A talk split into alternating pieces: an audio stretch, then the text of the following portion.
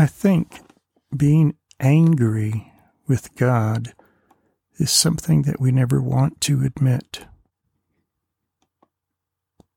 Being angry with God is something that we want to hide. But today, you will have the freedom to be angry with God. There are a few things that you need to know first before you lose your temper with God and before you voice your anger at God. First of all, God is perfect. God is holy. He is omniscient. He knows all. He has all power. God is God. The reason you need to understand this is that when you speak to God in anger, it does not change who He is. For us, we have self esteem and we have a self image. In other words, if I compliment you, it makes you feel better. If I say something bad to you, it makes you feel worse. And in our relationships of love, we can express our love towards someone and feel good about it, but if they say a bad word to us, it makes us feel bad and it affects the way that we love them. And that's because we're human, we're fallen, and we build who we are on what we believe about ourselves. But it's not that way with God. No matter what you say to God, He will not change. If you curse God and yell at God for what you believe that He has done to you or in your life, He does not change in His love towards you.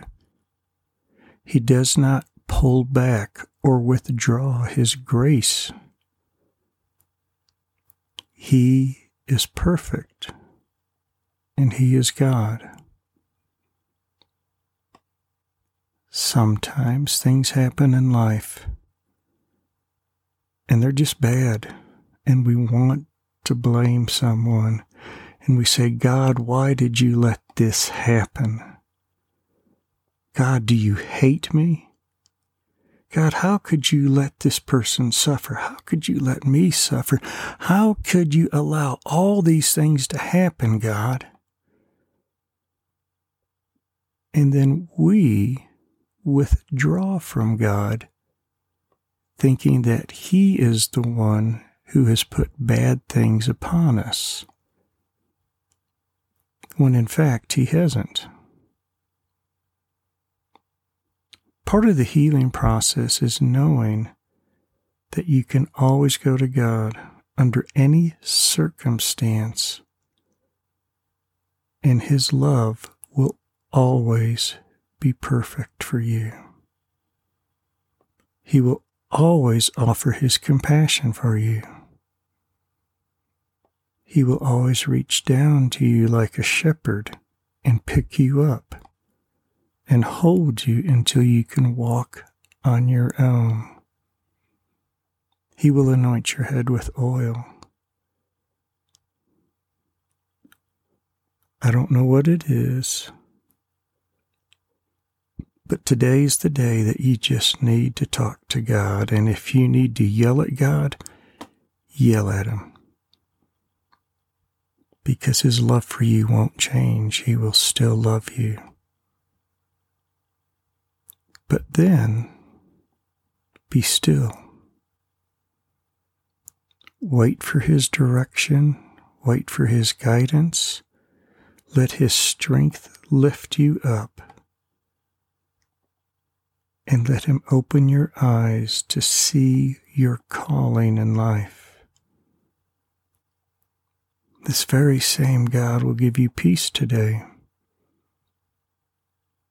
this very same God will put a resolution in your heart that will guide you. Father, we're frail. We're human. We're filled with sin.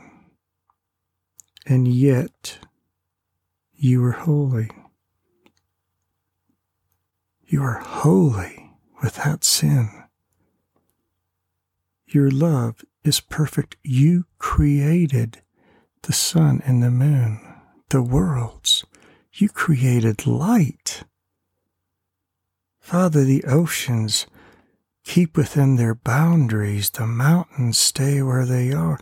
The sun rises all by your power, and that's only what we see because you are beyond what we can see and know. So, Father, thank you for always being our Father. Thank you for always giving us what a father would give their child. Father, you lift up your child today. You allow them to vent. And then, Father, you hold them closely and redeem them today. Amen.